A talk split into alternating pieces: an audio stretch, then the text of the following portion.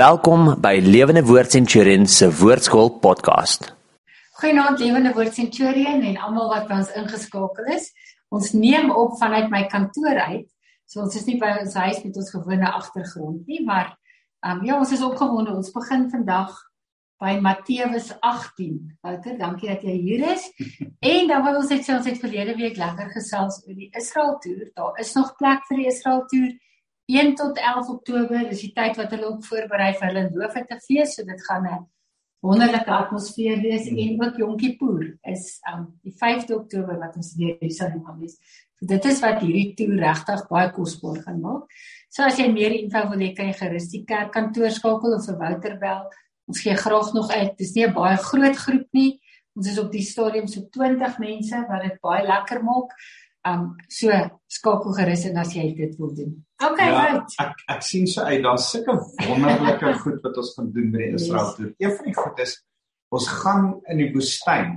Um in na, na by die Sinai woestyn gaan ons in die woestyn na 'n afbeelding kyk van die tabernakel. Iemand het 'n tabernakel in die woestyn gebou en ons stap daardeur en ons bid en ek gaan vir julle 'n bietjie van 'n verduideliking gee hoe werk die tabernakel. So ek Dis nou by Eiland. En nou by Eiland. So ek ek, ek ek sien so uit om al hierdie goed. So daar's sulke verskillende ja. goed wat ons gaan doen op die boot van by die see van Galilea ja. en by Jerusalem. Ehm um, so dit gaan lekker wees. Uh, Vertel 'n bietjie van die ehm um, aandekskursie wat ons het.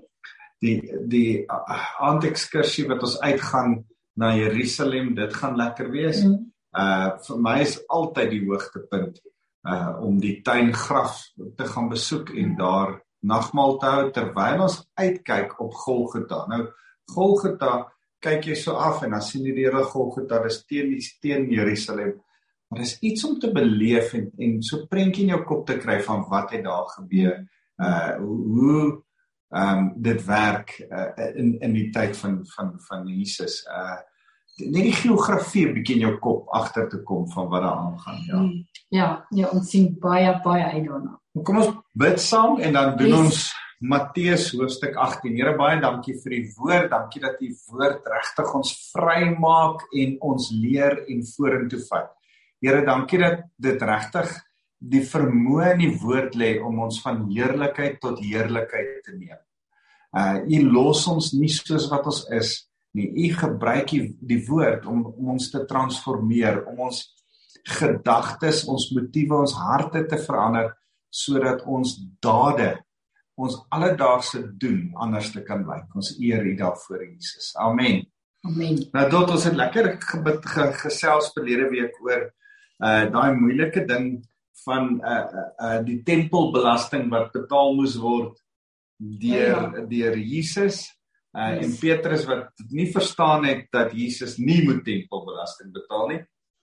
En toe by ouene het die Here eintlik verduidelik in kort dat hy God is en daarom hoef hy nie tempelbelasting te betaal nie. Mm. Maar by ouene gesê maar om nie nou vir hierdie mense enigsins uh uh uh offense wat is dit? Uh um hulle nie enigsins te laat aanstoot aanstoot yes. te laat neem nie gaan en vang 'n vis, Petrus, jou gewone werk en in jou gewone werk gaan ek bonatuurlik voorsien.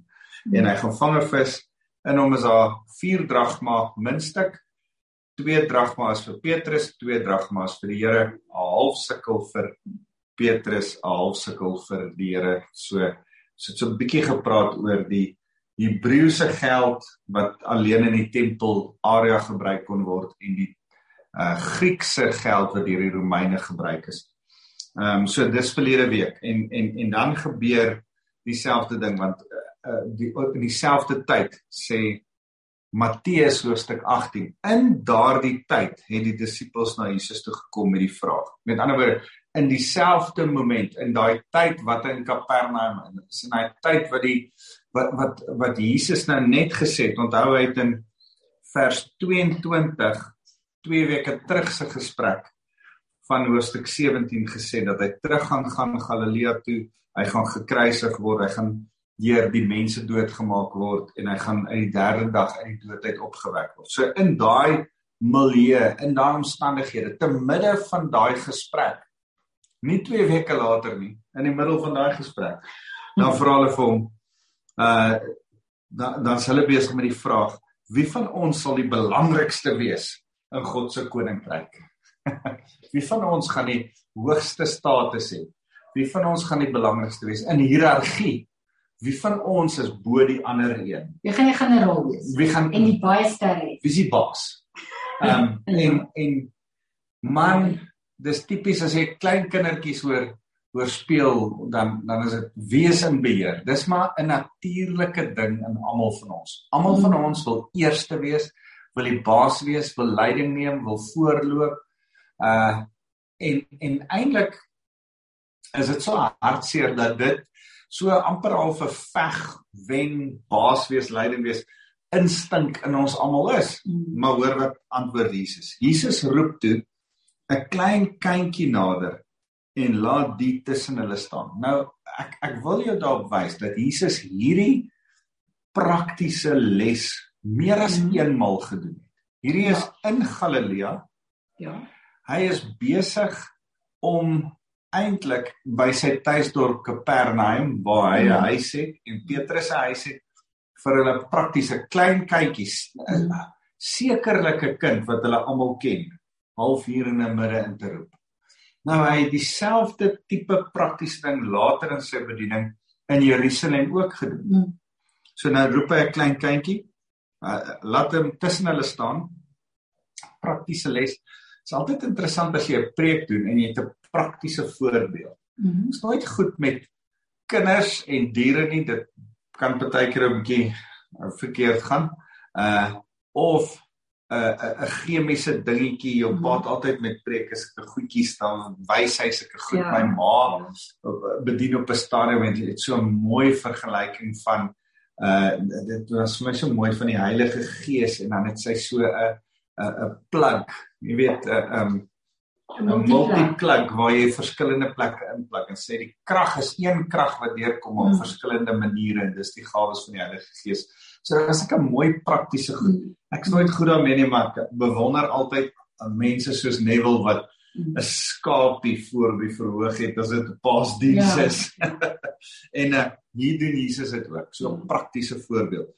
En uh Dis sê as jy nie ander uh, uh, ander met, met ander oë na die lewe begin kyk en soos hierdie kindertjies word nie, sal jy hulle beslis nie in die koninkryk van God ingaan nie. Jy moet met ander oë met 'n ander ingesteldheid, met 'n ander manier van kyk na die lewe begin kyk. Jy moet begin sien dat jy soos hierdie kindertjies moet word. Die een van Nou nou die ding van 'n kind is, 'n kind as as jy regtig klein is en daar's 'n pa, dan al al is daar 'n 'n wil, ehm um, ek lag so my kinders wou baie keer die baas wees, maar hulle weet pa's die baas. en dan sit met hulle aan pa. En dan sê daarom is elkeen wat so nederig soos hierdie kindjie word, mm. die belangrikste in God se koninkryk. Die belangrikste van sy les is die woord nederigheid nederigheid soos 'n kindjie. Hy word dan nederigheid word dan belangrikheid. As jy bereid is om nederig soos 'n kind te wees en nie jou eie belang eers te soek nie, bereid is om te submit, bereid te, te wees om pa as die baas, iemand anders as die baas as eerste, as voorloper te sien. Die nederigheid van 'n kind sal die Here jou as die belangrikste, as die eerste, as die die hoogste beskou. Maar Ek dink wat ons vir mekaar moet sê is wat ons nie net fokus moet verloor nie. Hulle stry met mekaar oor wie's die belangrikste. In die kerk vandag nog, in jou familie, in in huwelike, sit paartjies voor my. Dan dan is die mekaar se se oë. Wie van ons is in mekaar se oë die belangrikste? Terwyl ons moet besef as ek die nederigste is, maak die Here sien die Here my belangrikste. Mm. En ons moet vir mekaar sê. In wie se oë moet ek eintlik belangrik wees? In die Here se oë of in mense se oë? Want partykeer dink ek as ons in mense se oë belangrik wil wees, dan besef ons nie hoe belangrik die Here is nie. Mm. Dan dan dink ons mense is belangriker as die Here. Mense is nie belangriker as die Here nie. Die Here is belangriker en daarom is die opinie van die Here vir jou 'n ding wat jy hoog hmm. moet ag. Ja, ja. Wie is daar sê? Nee. nee. Hy sê en en elkeen wat 'n kindjie soos hierdie een ter wille van my verwelkom, mm. verwelkom my. Met ander woorde, elkeen wat nederig is, verwelkom. Elkeen wat omarm nederigheid. Elkeen wat nie uh, wat wat besef hoor jy om om die eerste te wees is nie die hoogste nie. Ek ek hoef nie ehm um, sosiaal die die hoogste 'n eer toe te sê aan die een wat eerste, belangrikste, grootste, mooiste, sterkste, rykste is nie. Maar partykeer in die Here se koninkryk moet ek vir die nederigste mm. belangrikheid ag. Mm. Moet ek vir hom plek maak? Moet ek vir die nederigste een? En en weet jy wat? Terwyl hier in die Bybel staan en Jesus dit self gesê, dink ek die kerk mis dit nog steeds. Ek dink ons het nog steeds 'n soeke na 'n status. Jy moet my dominee of pastoor of apostel of profeet noem ek wil belangrik wees. Uh, ons het 'n 'n ding vir posisie. Ek wil in die hoof mm. van die gemeente staan. Mm. Nee, Jesus is die hoof van die gemeente. Yes. Nie mense nie. Mm. Ek wil uh belangrik in ek ek wil 'n ouderling wees of ek wil die hoof van die span ja. van die hakens wees of ek wil dit of ek wil dat en, en weet jy wat dan nee, dis nie hoe dit werk nie. Die Here sê wees jy nederig. Nou nou is die interessante wat vir my altyd interessant is. As die Here sê ehm um, ons moet nederig wees soos 'n kindjie, sê hy met ander woorde, laat toe dat iemand anderste wat wil wen, mm. wen. Mm. Laat iemand wat eerste iets wil regkry, help hulle om dit reg te kry. Wees jy tweede. Wees jy die een wat hulle help. As iemand die belangrikste ou in die kerk wil wees, laat help hulle om die belangrikste ou in die kerk te wees. Moet jy hulle nie afbreek en sê, "Ag, dis 'n bietjie my beurt om belangrik te wees nie." Nee, nee, nee. Wees nederig genoeg om daar te wees. En so as ons nou sê wen en verloor. Kom ons maak dit so eenvoudig soos wen en verloor. Dan wil ons niemand van ons wil losers wees nie. Nee, ons is wenners hierdie wêreld, ons is wenners vir die Here. Nou ja, maar wees nederig genoeg om die ander eerste te laat wen dan is jy eintlik 'n loser. Ja. en, en en en dis nie 'n kultuur raamwerk so nie, maar kom ek vra vir jou, wat is die belangrikste, wat is die maklikste om te wen of te verloor? Dit is mos makliker om te verloor as om te wen. Wen is moeilik. Dit is lekkerder om te wen. Dit is lekkerder om te wen, ja. maar is moeiliker om te wen. Hmm. Verloor is makliker. Maar dis nie maklik om willens en wetens terug te staan in nederigheid sodat iemand anders te die wenstreep kan behaal. Mm. Dit dis nie vir ons maklik nie. As jy slimmer is as die ander ou, maar jy gee hom voorkeur. As iemand anders te daai parkeer spot reg voor die winkel wil hê. en jy is amper eers jy's eerste daar en jy sê, weet jy vat jy hom. Mm. As iemand anders te sê hoorie ek het hierdie nodig. Ek ek weet nie of as jy al in die situasie waar koeksusters is nie en dan is daar net twee koeksusters oor. Een wat so 'n halwe hoekie afgebreek het en so 'n stuk is en een mooi lekker vette. En dan watter een vat jy? Vat jy nou maar die stukkende een wat heel vir jou laaste gebly het of gaan jy daai laaste hele vat? En en dis hoe ons is. Ons moet die nederigste wees sê Ek sal vir die ander ou die hele los. Ek sal vir die ander ou die parkeerarea los. Ek sal vir die ander ou die mooi geleentheid tot 'n mm. situasie of 'n pos of 'n 'n 'n aanprysing los. Mm. Ek sal los sodat ander kan. Mm. Dis deel van die nederigheid. Ja, dis nie maklik nie. Tot dink ons mis dit baie keer. Nee, definitief. Ek dink um titelbeheptheid en ja, nee, om nie naamwones te doen nie, ek dink daar's 'n groot gap vir dit. Ja, as as ek oor dit net kan sê dat ek dink dat die die die hartseer ding vir my is dat ons in die hoof van 'n gemeente wil staan en as jy besef toe ek weer Moses gaan kyk wat by die brandbos staan en en en hy sê Here ek, ek kan nie hierdie volk gaan lei nie. Toe besef ek dis nie omdat hy dink Ehm um, hy kan nie. Hy was 'n prins uh van Farao gewees. Hy's hy's groot gemaak om eintlik die hele Egiptiese volk te lei. En dis nie asof hy nie gesê het ek ek het nie die vermoë nie. Hy het besef dat voor God is hy eintlik nie in staat daartoe nie. Daar was 'n mooi stuk mm. nederigheid en 'n totale en, en dis altyd vir my so as 'n as die ware leier reg kies word. Mm. Dan besef dan dan sê dan sê hulle meestal, "O, oh, is daar nie iemand anders te nie. Ek weet nie of ek die regte persoon is nie." Maar as daar as uh, baie keer as die ou wat nie daar moet wees nie, storm vorentoe. Mm. Man, hierdie is my posisie, ja. hierdie is my ding. En dis nie wat die Here wil hê is dat ons moet veg vir posisie nie. Mm. Ons moet altyd gereed wees om ons posisie, om ons plek vir iemand anders te, te gee mm. en te vertrou dat as die Here my in 'n posisie aanstel, stel die Here my in 'n ja. posisie ja. aan, nie mense nie. So dis geweldig belangrik. Hy sê maar elkeen wat een van hierdie kleinstes wat in my glo tot 'n val bring, hom sal dit beter wees as om met 'n meelsteen om sy nek in die see te verdrink. Nou ons ja. het so baie keer hierdie hierdie uh, skrif verkeerd geïnterpreteer en gesê as jy 'n kind laat val, laat struikel, laat sondig, dan gaan dis beter vir jou met 'n meelsteen om jou nek.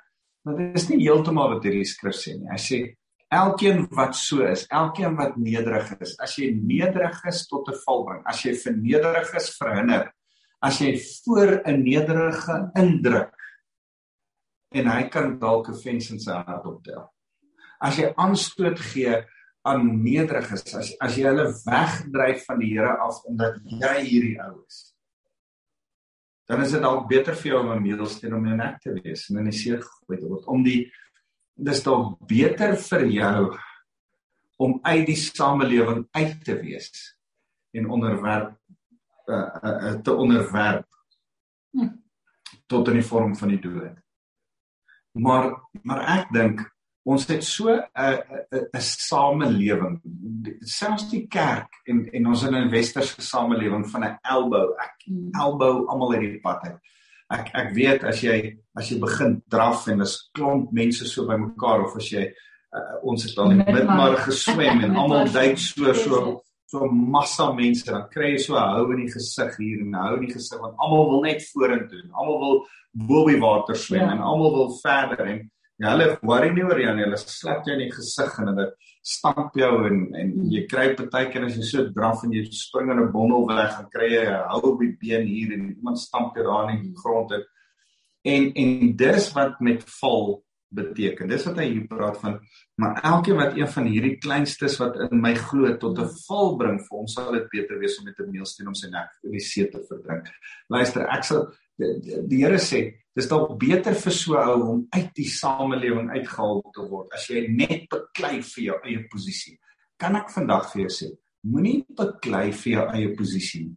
Beklei vir die Here. Mm. Wees nederig. Beklei vir ander se posisie, mm. beklei vir ander, nie vir jouself nie. Mm. Dis nie 'n titel nie, dis nie jou 'n uh, plek in die kerk of jou uh jou jou jou status of jou posisie by die werk of in die samelewing of jou hoogte in die beheerliggaam of by die skool of in die prefekte of waarever wat belangrik is nie. As jy leierskap regtig verstaan is uh, dit was so mooi. Ons het een keer hierdie speech gehad saam met 'n kind van ons van 'n leierskap is nie in 'n balkie nie. Leierskap gebeur hier in jou hart. Mm of jy is 'n leier.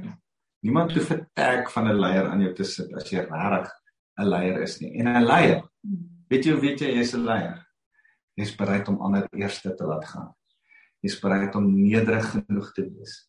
Nie te stamp en te stoot en te stoei vir posisie om te wys dat jy die sterkste is nie. Nee, as jy die sterkste is, is jy die sterkste. Dan kan jy terug staan ook. Jy sal eendag van 'n tyd opstaan. So dis my so mooi vergelyking en dan sê hy verder Ehm um, die wat ander tot 'n val bring, bring ellende in die wêreld. So uh, ons is veronderstel om almal ander op te bou, nie tot 'n val ja. te bring. Daar sal noodwendig sulke mense wees, maar God sal die mens straf wat iemand anders tot 'n val bring. Sure. So jou ambisie jou ja jou stoeie posisie, jou skouer en vooruit hardloop jou jou absolute arrogansie om eerste te wil wees kan dalk die oordeel van God jou op die hals haal. Ja. En, en ons moet dit besef uit hierdie skrifgedeelte. Ja. Dis Jesus wat hier in die woord is. Nie van die disippels nie, dis Jesus. Hy's besig om met sy disippels hieroor te praat en en, en ek dink ek ek wil dit so 'n bietjie verder in konteks vat. Ek dink hy's besig om te kyk en met Petrus te praat en te sê Petrus, as jy vir ou Thomas wat so 'n bietjie twyfelend is. Ja.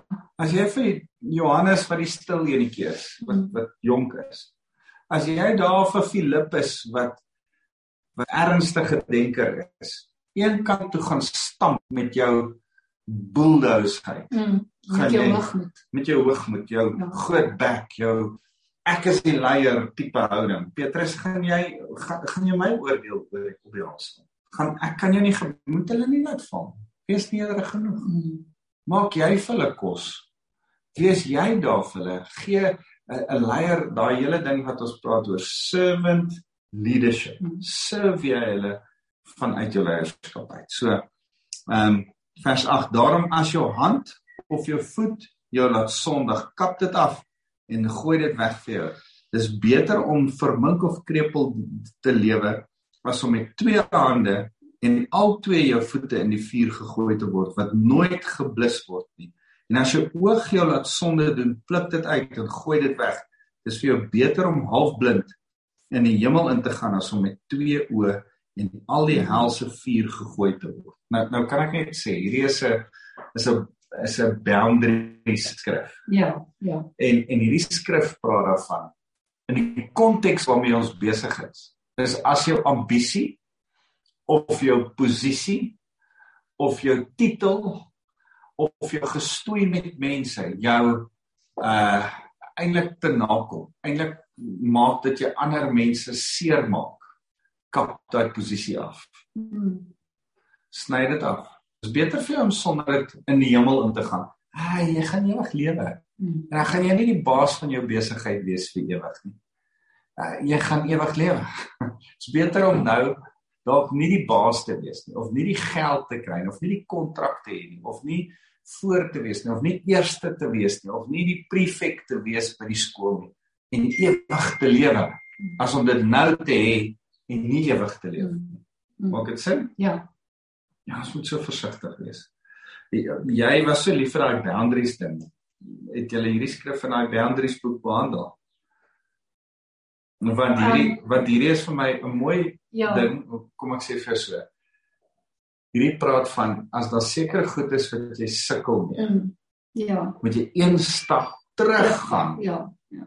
En vir jou die die grense stel. Ja. Nee, dit is so. Dit dit word daarin bespreek ook.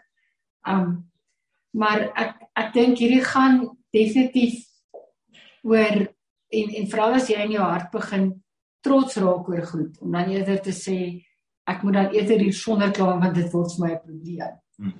En vergelyk en trots en hmm. en daai goed ook om daai boundary te stel van when is enough enough. Ja. Jy weet van jy gaan nooit jy gaan nooit te, as jy nie op 'n punt kom van wanneer het ek wat ek nodig het teenoor wat ek vergelyk met ander ouens, dan gaan jy ook nooit daai boundary kan stel nie en jy gaan anders struikel in daai. Met ander woorde, ek tevrede met wat ek het. Ja, ek is tevrede ja. met my posisie. Ek is tevrede ja. met my hoeveelheid geld. Ek is tevrede met die kar wat ek kry. Ek is tevrede. Ja. Tevrede. Die woord tevrede is eintlik vir my ja. so mooi woord. Vrede in sy oordrewe vorm is ware vrede hier in die binnekant mm. maak my tevrede. Ja. Ehm um, maar wat vir my ook mooi is is uh, uh Andy Stanley het so 'n reeks preke gepreek oor uh to God rails. Ja, ons het saam met die dogters, ja, ja, ja. saam met die dogters, dis 'n verhoudingsreeks en ons het saam met die dogters dit bespreek. Ehm um, en dan praat hy oor God rails. Dan sê hy ehm um, as jy op die pad ry dan is die veiligste om in die middel van die pad of aan die kant van jou waar jy moet ry te ry. Maar aan die kante is daai staal barriers, daai snaakse gekurfde barriers aan die Yes, kant. ja ja. En en en daai guardrails is sodat as iets verkeerd gaan en jy verloor beheer oor die kar en daar's 'n fout dat jy nie oor die afgrond afgaan nie, dan is daar iets om jou darm te keer van dit af. En hy sê so het ons lewe guardrails nodig en dan praat hy van die woord en beginsels uit die woord uit as die guardrails die barriers vir ons lewe wat ons beskerm en dit vorm hou ons in die middel. Ons hoef nie die hele tyd daarteen te stamp en en, Ja. en maar ons bly daar binne. En deel van dit is hy bly nederig genoeg om in die Mm. middel van die pad te wees. Maar weet, daar's sekere goed wat guardrails is dat as ek in hoogmoed by ambisie en gevegte en binnengevegte kom, dat dit nie my derail nie, Mm. dat dit my in die middel hou. Yes. Daai is vir my so mooi. So daai is 'n gedeelte nou sê vers vers 10 maak seker dat jy nie op een van hierdie kleinstes hierdie hy, hy verwys weer na hierdie kind in hulle midde. Dan sê hy maak seker dat jy nie op een van hierdie kleinstes neersien. Besef julle dat die engele in die hemel wat oor julle waak elke oomblik in die teenwoordigheid van my hemelse Vader verkeer. So dit lyk asof Jesus vir ons sê dat daar engele is, tot Mm. wat waak oor kinders, Mm. oor nederiges van hart, oor elkeen wat gelowig is. Mm. Is daar 'n beskermengel? Mm. Ons weet nie lekker hoe dit werk nie. Die skrif praat so 'n bietjie daarvan, maar daar's daar's daar's engele wat voor Vader is. Hulle bid nie vir ons nie, hulle is hel- helpende uh, geeste, sê Hebreërs. Hulle Ja. help ons, hulle Yes. dien ons, hulle is by ons. Ek dink hulle beskerm ons teen teen die demoniese magte. Hulle is daar vir ons. Ehm um, hulle pas ons op hulle en en en dan dink ek help dit vir ons om te besef die Heilige Gees werk deur middel van hierdie engele om ons baie keer fisies ook te Ja, beskerm. Ja. Nou sê hy amper, hoor jy julle moet mooi weet, maak seker uh dat julle nie net eers iets teenoor hulle doen nie. Man vergeet van verkeerd doen teenoor kinders en nederiges van hart. Man moenie eers op hulle neerkyk nie. Moenie eers van hulle skeef praat nie. Iemand wat se hart mooi is. Nie moet mooi dink. Want want die Here beskerm hulle so dat hy engele het om hulle. En as jy as as hulle die duiwel en allerlei ander goed moet weghou, hoeveel te meer nie iemand wat hulle wil sleg Yes. doen Yes. en skeef doen. Hæ? Sure, Is dit nie mooi? Ja, ja ek So- het dit nooit so verstaan in die konteks nie. Maar ja, dit is en dit moedig 'n mens aan om te sien dat die Here veg vir die nederigers. Ja, Yes. ja. So hoofstuk 18 vers 1 tot 10 gaan nie oor kindertjies nie. Al gebruik die Here 'n kindertjie as 'n voorbeeld. Dit Ja. gaan dis ook oor kinders. Ja. Maar dit gaan oor die wat soos 'n kind nederig van hart is. Ek en jy behoort so te wees.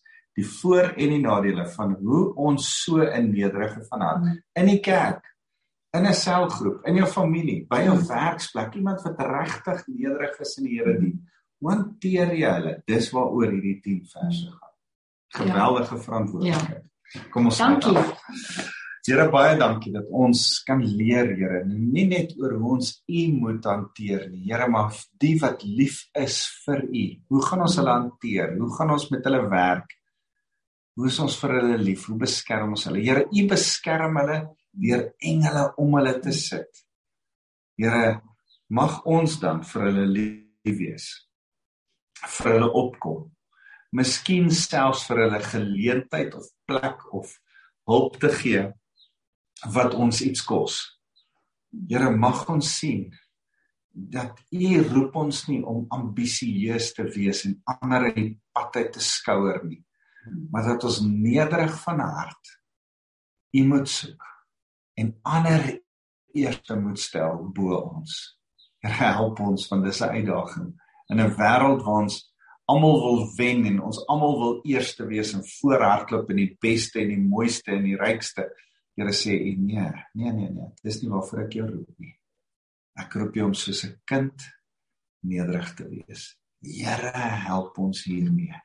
Dankie Jesus. Amen. Amen. Liefde Dankie. julle. Baie dankie.